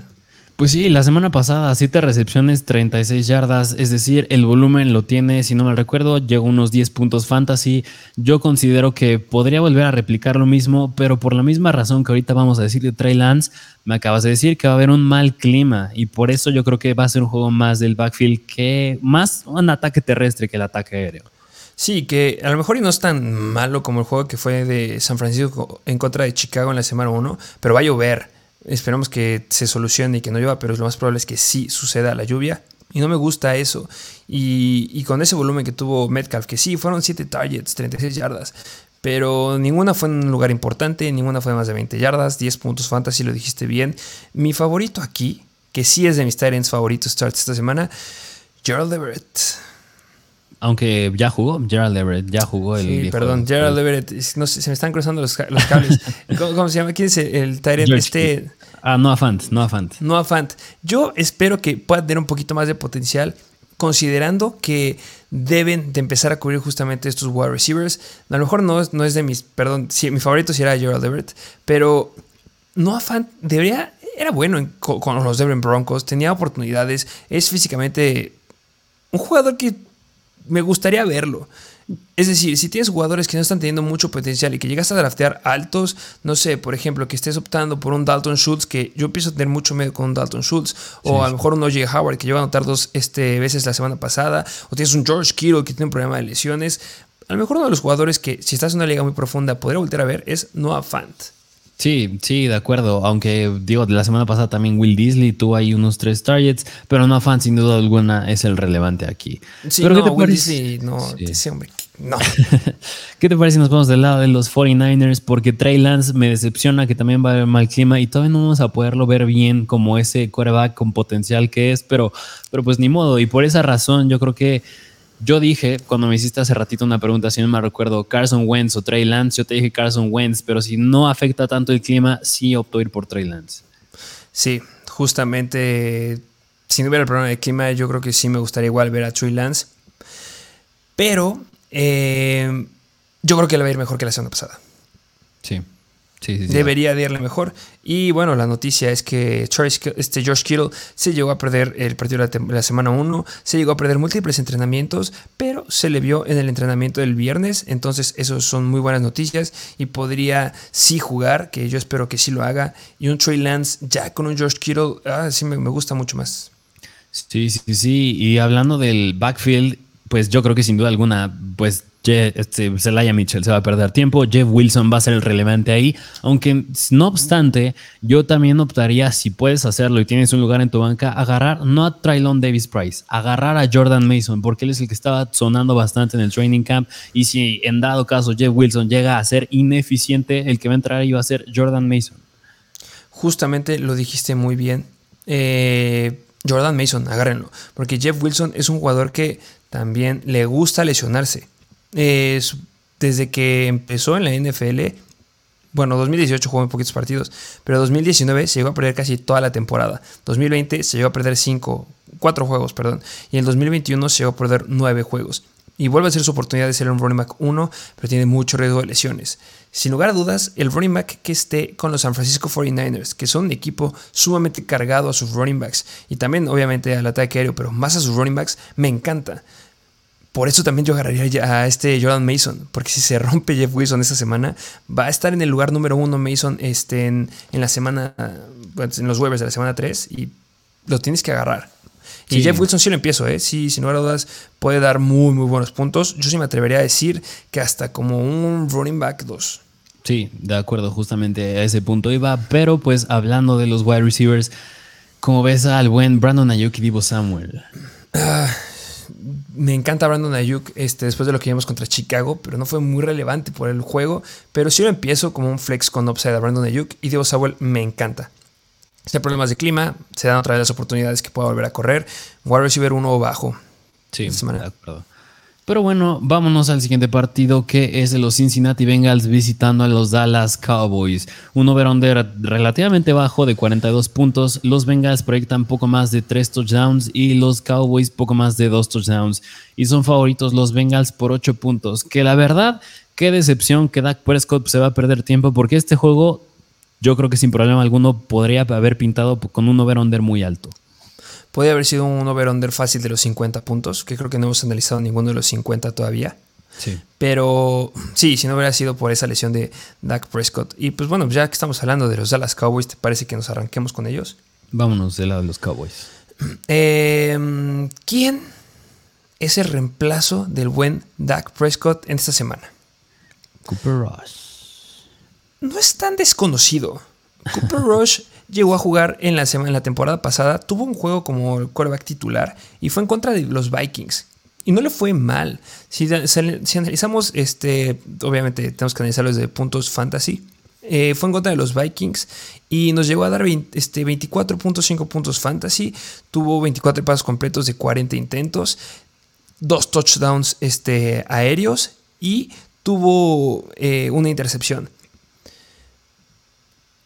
¿Cuál es el problema aquí? Que los Vikings eran pésimos en la temporada pasada. Sí. Eh, entonces, no hay nada sólido con qué compararlo. Sí tenemos el antecedente, ya lo dije. Yo creo que es importante saber que ya tuvo una aparición como coreback titular y eso es bueno. Pero me preocupa mucho lo que puedan llegar a ser los Cowboys. Me preocupa por el ataque aéreo. Me preocupa mucho por CD Lamp. Este, y es donde viene una pregunta que te quería hacer hace rato. Este CD Lamp, yo creo que es uno de los jugadores que entra en la incertidumbre de si meterlo o no. Yo ahorita CD Lamp sí lo estaría considerando como un wide receiver 2 bajo, pero ¿considerarías meter a CD Lamp o a Allen Robinson? Híjole, yo creo que es una decisión bastante difícil. Y mira, es que CD Lamp, por el volumen que tiene, porque pues es el, el principal en, ese, en su equipo, me voy por CD Lamb, pero yo creo que el upside que pueda tener Allen Robinson también es muchísimo. Yo aquí sí opto más por la seguridad. En cuanto a los dos, me voy por CD Lamb, aunque pues sí está bastante difícil. Bastante está muy parejo. Yo a lo mejor optaría por Allen Robinson esta semana, pero es entendible que vayas por CD Lamb porque el wide receiver 1. O sea, está es ilógico decir que voy por Allen Robinson, pero hay muchos problemas con los Cowboys ahorita. Eh, yo creo que le puede ir bien a Zeke Elliott. Puede ser un, corredor que pueda tener relevancia, este, aunque me fundieron allá en G. Harris en la semana pasada los Bengals, pero pues debe tener volumen y me gusta más con Tony Pollard porque en la semana pasada vimos como cuando necesitaban eh, más volumen y más potencial los Cowboys optaron por Tony Pollard. Entonces me gusta ahí y, y noticias de Gallup podría ya regresar en la semana 3. Sí, y hablando de Dalton Schultz, yo creo que Dalton Schultz A mí sí me llega a gustar bastante esta semana. No, no como un acabar un Tyrant dentro del top 5, pero yo creo que un Tyrant bastante sólido que te dé unos 10 puntos, 11 puntos. Yo, creo- yo creo que sí lo va posible porque Schultz, pues es un. Se me hace un Tyrant. No se me hace. Es un Tyrant que es muy, como le llaman, coreback friendly. O sea, es muy amigable para el coreback. Tuvo 9 targets, 7 recepciones la semana pasada. Así que yo creo que si con alguien puede llegar a confiar Cooper Rush, además de ser CD Lamb, es Dalton Schultz. Así es. Y pues bueno, Pat Fairmouth le fue muy bien en contra de los Bengals. Eh, de lo de los Bengals, ¿quieres analizar algo? No, yo creo que pues, Joe Burrow lo inicio, Mixon lo inicio, Jamar Chase lo inicio y pues T. Higgins nada más. Este entró en protocolo de conmoción, no acabó el partido de la semana pasada en contra de los Steelers. Eh, estuvo protocolo de conmoción toda la semana. El jueves se perdió la, la práctica, no por la conmoción, se lo perdió por un problema personal que no sabemos qué es, pero eh, se espera que se llegue a jugar. Yo espero que sí juegue y lo empiezo. Si juega, yo lo inicio sin ningún problema y pues remarcar que Joe Mixon es de mis jugadores favoritos esta semana. Sí, espero que quede dentro del top de running backs, de los top 5 mejores running backs de esta semana. A ver, ya ahí te va una pregunta. Considerando cómo jugó la semana pasada, ¿te vas con Tom Brady o Joe Burrow? Me voy con Joe Burrow. Ok, ok. Sí, Pero- ese sí es más confiable. Sí, sí, sí. Pero bueno, vámonos al siguiente partido que es de los Houston Texans visitando a los Denver Broncos. El over-under de 46 puntos regular. Los Houston Texans proyectan poco más de dos touchdowns y los Denver Broncos cuatro touchdowns. Es decir, los Denver Broncos son favoritos por casi 10 puntos. Ah, esperemos que ahora sí cumplan los Denver Broncos y no va a ser lo de la semana pasada. Sí. Pero ¿qué lado analizamos primero? ¿Qué te parece si nos vamos del lado de los Texans? Esta igual va en corto. No empiecen a Damian Pierce. No. Se los dijimos, está muy sobrevalorado, está el hype bien padre con Damian Pierce. Pero no, no hemos visto nada. No hemos visto nada de Damian Pierce. Ahorita es Rex Burkhead y Rex Burkhead lo empezaría como un flex. No me meto con nadie más, más que con el hombre seguridad de ese equipo que es Brandon Cooks. 10 targets la semana pasada, volverá a tener 10 targets esta semana. Ellos dos nada más. Sí, 100% de acuerdo. Wide receiver segurísimo, Brandon Cooks. Y del lado de los Denver Broncos, yo considero que Russell Wilson ya va a dar algo más concreto ya en este partido, ya sin jugar contra tu antiguo equipo en el que estabas. Yo creo que sin problema sí lo inicio. Y a ver, ¿tú a quién proyectas que pueda acabar mejor esta semana? ¿Russell Wilson o Joe Burrow? Oh, mm, está complicado. Difícil. Pero por el escenario que los Houston Texans me demostraron la semana pasada que podían competirle a Indianapolis y que puede ser un juego más cerrado y que se proyecta ser un juego más cerrado y de más puntos, Russell Wilson. Porque podría darse la situación en que estén apaleando a los Cowboys y que ya mejor opten por descansar a Burrow. Sí, de acuerdo. Y se empiecen a todos, empiecen a Corland Sutton, empiecen a Jerry Judy, empiecen a este Jameson Williams, que ya es el running back uno de ese equipo definitivo y es el running back, bueno, más bien, no, el- no por acarreos, porque ahí sí le ganó Melvin Gordon la semana pasada, pero por targets es el running back uno. Y, y- y qué más quieren? Ese equipo es fenomenal. Sí, Javonte Williams es irreal. Si se sigue manteniendo con esa cantidad de targets que tuvo la semana pasada con 12 targets, va a ser un running back 1 para el resto de la temporada. Así es. Eh, siguiente juego. Siguiente, au- aunque nada más me gustaría hacer énfasis en un, ju- un jugador en específico, que es el Tyrant Albert O. ¿Tú cómo lo ves esta semana, considerando que se quedó con 6 targets la semana pasada?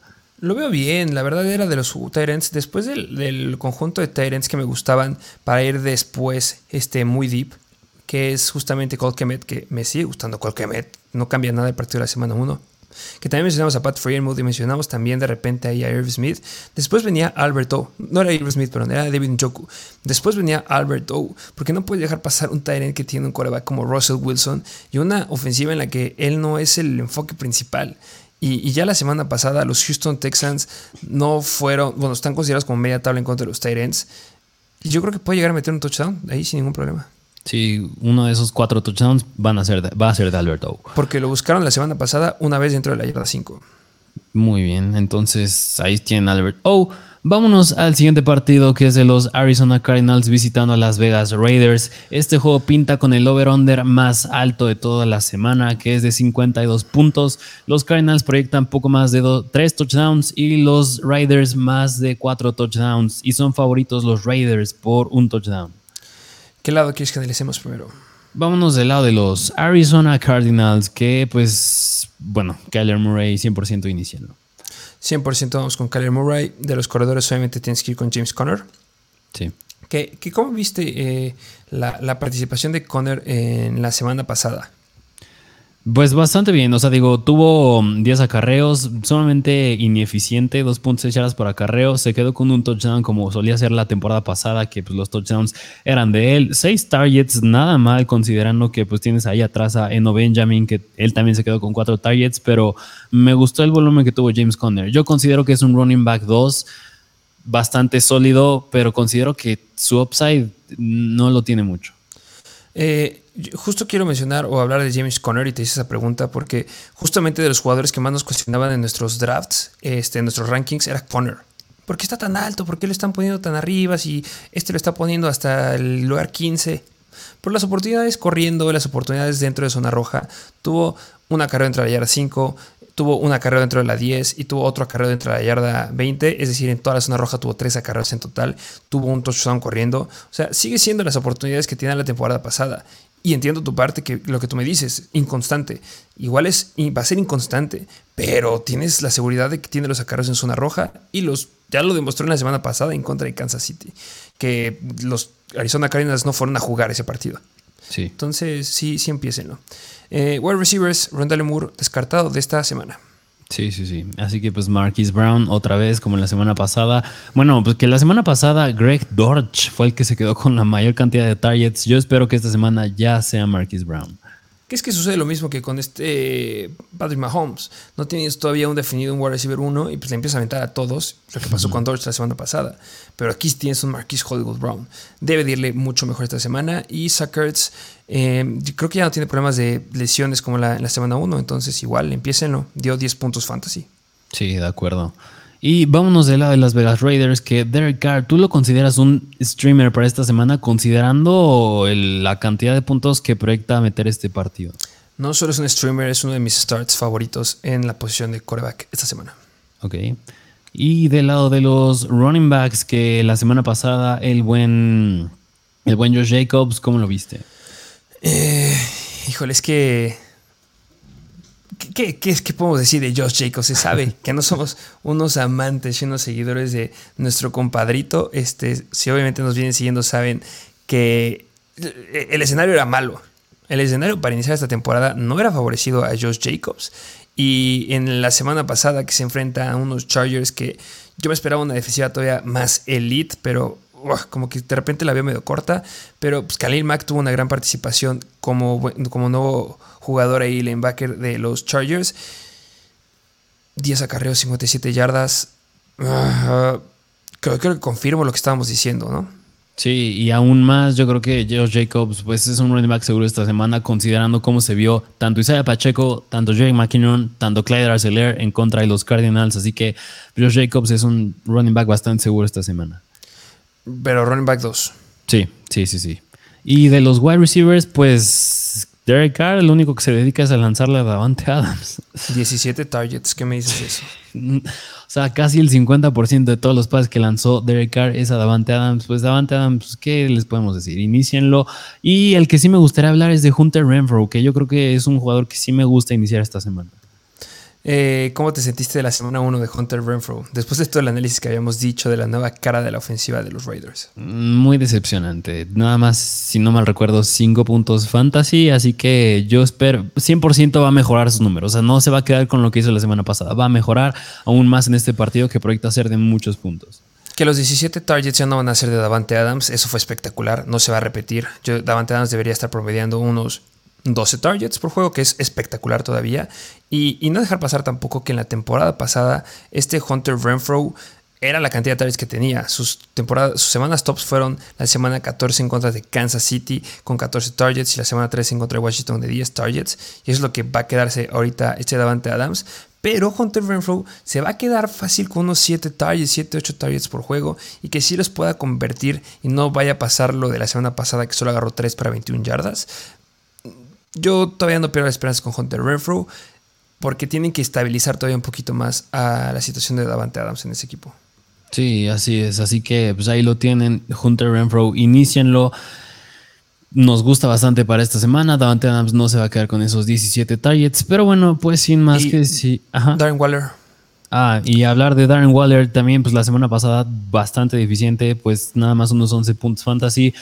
Como bien, va de la mano con lo que dijiste de Davante Adams. Esos 17 targets más repartidos entre Hunter Renfro y Darren Waller, inicienlo sin problema.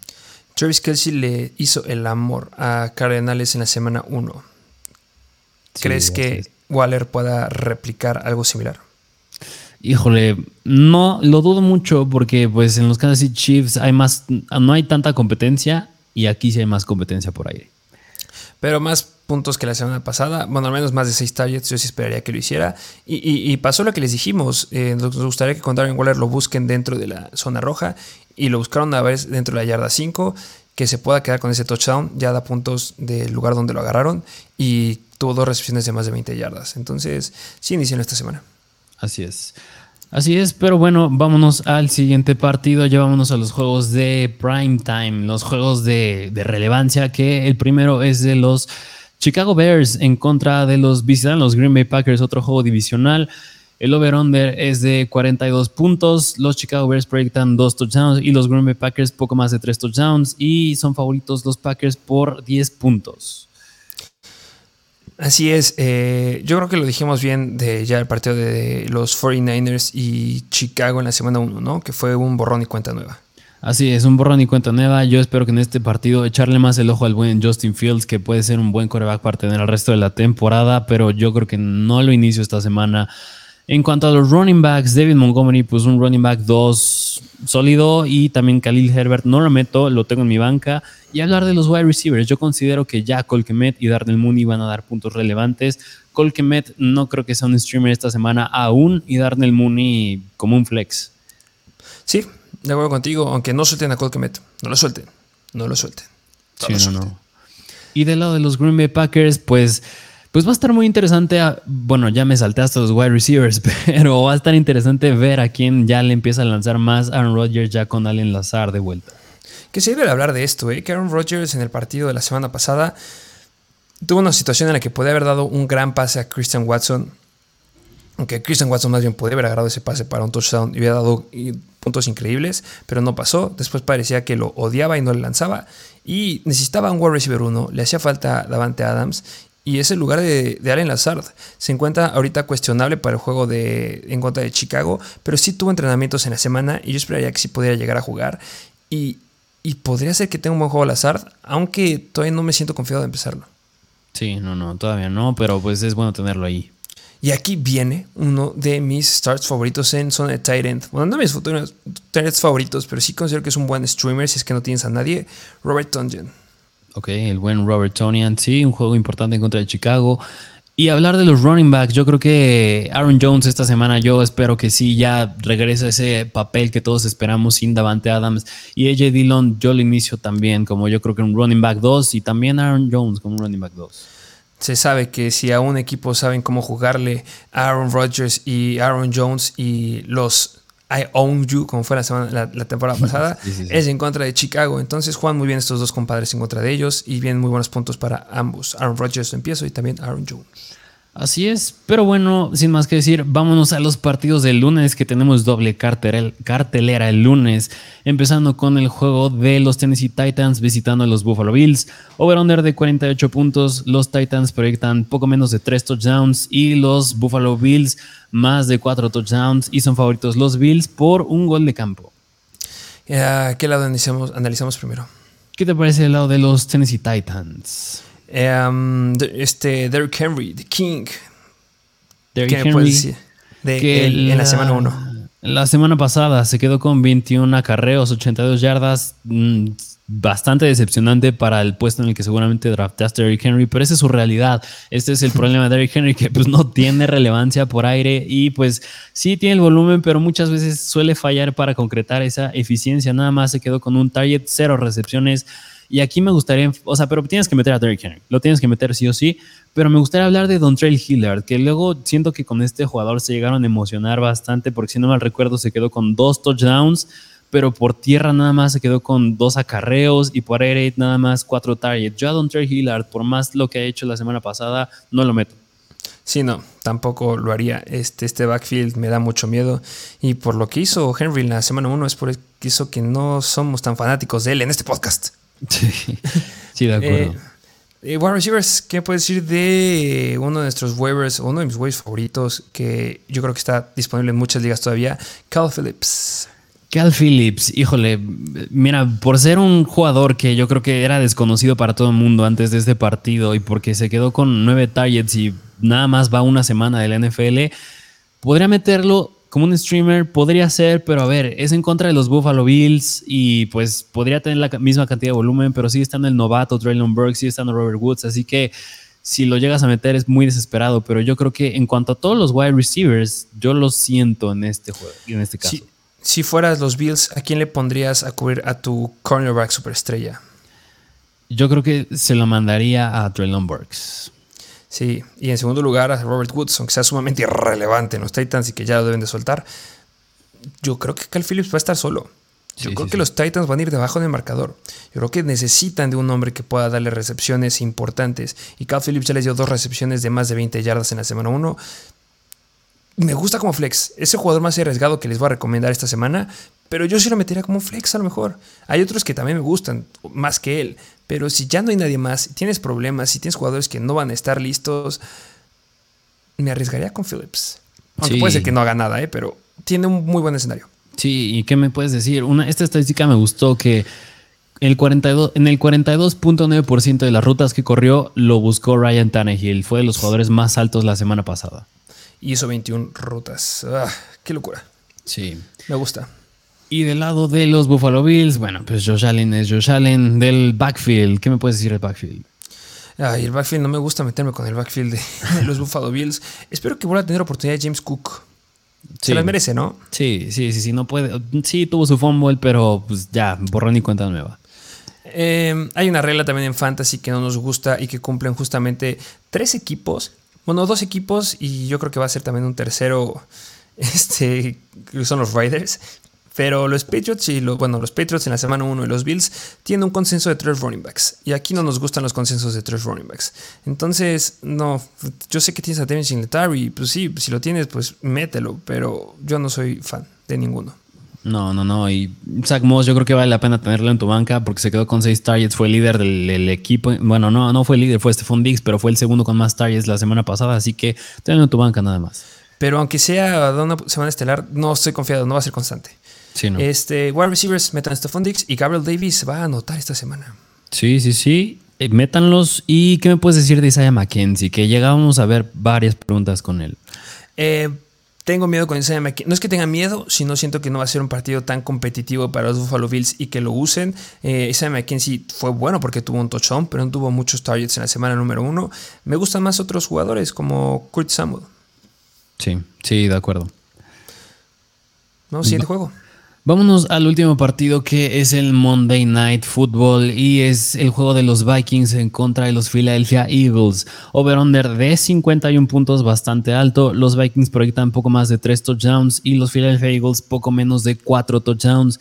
Y son favoritos los Eagles por 2 puntos. Que, mira, aquí a mí sí me gustaría hacer énfasis en que si puedes agarrar al pateador de los Vikings o de los Eagles, yo creo que vale la pena para esta semana, ¿no? Si es que tenías a Harrison Butker y todavía no tienes ningún eh, pateador o tenías a Rodrigo Blankenship, yo igual consideraría alguno de estos. Sí, un juego de muchos puntos y bastante cerrado. Eh, ¿Qué lado vemos primero? Vamos al lado de los Minnesota Vikings. Todos adentro. Todos, todos. Eh, ¿Qué me puede decir? Dalvin Cook la semana pasada, yo creo que decepcionó a muchos para el potencial que puede haber dado, pero ya les dijimos en el episodio de Buy on Sell, vayan por Dalvin Cook, consíganlo. Si pueden conseguir a Dalvin Cook, están a tiempo todavía. De verdad es un running back elite. lo preferiría mucho más que a, que a Derrick Henry a ese nivel. Entonces intenten conseguirlo, va a ser muy bueno. Así es, y aunque, ¿qué, me puedes decir de Kirk Cousins? Yo creo que es un buen streamer, al igual que Derek Carr, por lo cerrado que va a estar el partido y que es de muchísimos puntos. Yo creo que es un buen streamer también para esta semana. Sí, que Kirk Cousins, igual, como por ejemplo este Matthew Stafford es un jugador, un quarterback que dio decepción semana 1 y tenías que iniciarlo. Kirk Cousins entró a la temporada siendo un quarterback que nadie estaba siguiendo. Se lo recomendamos que lo agarraran si tienes una estrategia de un deep quarterback. Y en la semana 1 tuvo 21.9 puntos fantasy, 32 pases para 23 completos, 277 yardas, 2 touchdowns, 6 pases de más de 20 yardas y un pase más de 40 yardas. 8 pases dentro de la yarda 20, 4 pases dentro de la yarda 10, 5 2 pases dentro de la yarda 5. Es espectacular lo que puede hacer y Filadelfia le va a exigir. Sí, sí, sí, de acuerdo. Así que un buen streamer, Kirk Cousins. Y del lado de los wide receivers, pues bueno, Justin Jefferson. Pero pues yo creo que vale la pena hablar de Adam Thielen y KJ Osborne, pero más de Adam Thielen. Eh, pues Adam Thielen, ¿cómo lo viste en la semana 1? Pues cuatro targets, tres recepciones, 36 yardas, a la par de targets que el buen KJ Osborne. Yo espero que esta semana, por lo que, se caracteriza Adam Thielen, yo creo que sin problema se puede quedar con un touchdown. Y KJ Osborne, híjole, se decía que le iban a dar mucho volumen, que iba a tener muchos targets esta temporada, pero no se vio la semana pasada. Yo creo que si esta semana no lo vemos, va a ser difícil verlo para el resto de la temporada. Pero yo sí rescato algo, que a diferencia de Adam Thielen, que nada más lo buscaron una vez dentro de la yarda 20, aquí Osborne lo gustaron dos veces dentro de la yarda 20 y una de esas fue dentro de la yarda 10. Entonces, me da miedo por Adam Thielen y me gusta por KJ Osborne. Podría empezar a transformarte ese tipo de jugador, aunque jueguen, obviamente Thielen juega desde, el slot y este Osborne desde el wide, pero pues seguirlo vigilando, pero de lejos. Sí, sí, sí. Y vámonos del lado de los Philadelphia Eagles, que pues, Jalen Hurts un start sí o sí, si no es que yo creo que de mis corebacks favoritos para esta semana. Y pues del backfield. Eh, Miles Sanders le fue bien en la semana 1, dando 18.5 puntos fantasy, 13 acarreos para 96 yardas, un touchdown corriendo y dos targets para dos recepciones y 9 yardas. Y lo interesante de él es que tuvo 3 acarreos dentro de la yarda 5. Sí, Miles Sanders ya por fin le están dando el balón, ya por fin puede tener ese chance de anotar más. Así que Miles Sanders va adentro, yo creo como un running back 2. Y Kenneth Gainwell, yo creo que podría llegar a ser, yo creo que podría llegarlo a meter como un flex. Sí, te atreverías a meter a Kenneth Gainwell este, por el, en lugar de, de todos los jugadores que hemos dicho o sea, o sea, obviamente hay sus casos específicos, pero por ejemplo, si tengo un Kenneth Gainwell en, en la posición de flex, un Kenneth Gainwell o Isaiah McKenzie, yo creo que podría optar por Kenneth Gainwell por el over-under tan alto y por lo cerrado que va a estar el partido y porque la semana pasada Gainwell se quedó con cuatro targets. Y tuvo una carrera igual dentro de la yarda 5 y tuvo un target dentro de la yarda 5. Sí. Eh, Naheem Hines o Kenneth Gainwell. Híjole, habría que ver la situación de los Whites de los Colts, pero pues como bien dijiste, si no van a haber wide receivers en los Colts, yo creo que sí voy con Hines. Híjole, yo aunque estén los wide receivers de los Colts, yo sí me inclinaría por Hines por la flexibilidad que lo vimos tener. Si no fuera por el touchdown que metió Gainwell la semana pasada, no hubiera dado casi nada, no lo estarían considerando muchos, pero tiene buenos números adentro de zona roja, no lo descarten, sí lo agarraría, sigue disponible, porque en una de esas se lastima Miles Sanders. Y eso va a pasar. Sí, sí, sí, justo. Y de los wide receivers, AJ Brown, yo creo que pasa lo mismo que pasó en los Riders. AJ Brown no creo que vuelva a tener 13 targets. Yo creo que parte de esos 13 se van a ir tanto para Dallas Goddard como de Monta Smith. Así es, pero empécenlo como un wide receiver uno sólido esta semana. Sí, sí, sí. Se logró. Todos los partidos, un episodio largo. Bueno, pues esta es la costumbre de estos, de estos episodios, pero pues lo hacemos por ustedes, para que tengan el análisis completo de cada partido, cada jugador. Tratamos de tocar todos los jugadores relevantes que puedan tener duda, así que por eso está largo, pero bastante completo. Así es, eh, recuerden que pueden ver si eh, toda esta información la tenemos justamente en la guía de Mr. Fantasy, específicamente toda la información está en la guía de Mr. Fantasy Goat, está el link en la descripción, vayan y suscríbanse, ya somos bastantes ahí. Sí, así es, vayan por ese contenido y tienes algo más que agregar. Suscríbanse, denle like, activen la campanita para que sepan cuando subimos videos. Livestream, tenemos livestream el domingo antes de que empiecen los partidos para que suban sus dudas. Pero si estás ya en, entre los niveles Mr. Fantasy, ahí te respondemos sí o sí. en los lives suele haber mucha gente. Preparen sus preguntas y conéctense rápido para que les contestemos. Síganos en Instagram y en TikTok. Así es, pero bueno, espero les haya gustado el episodio del día de hoy. Disfruten su fin de semana, disfruten los partidos del domingo y nos vemos a la próxima.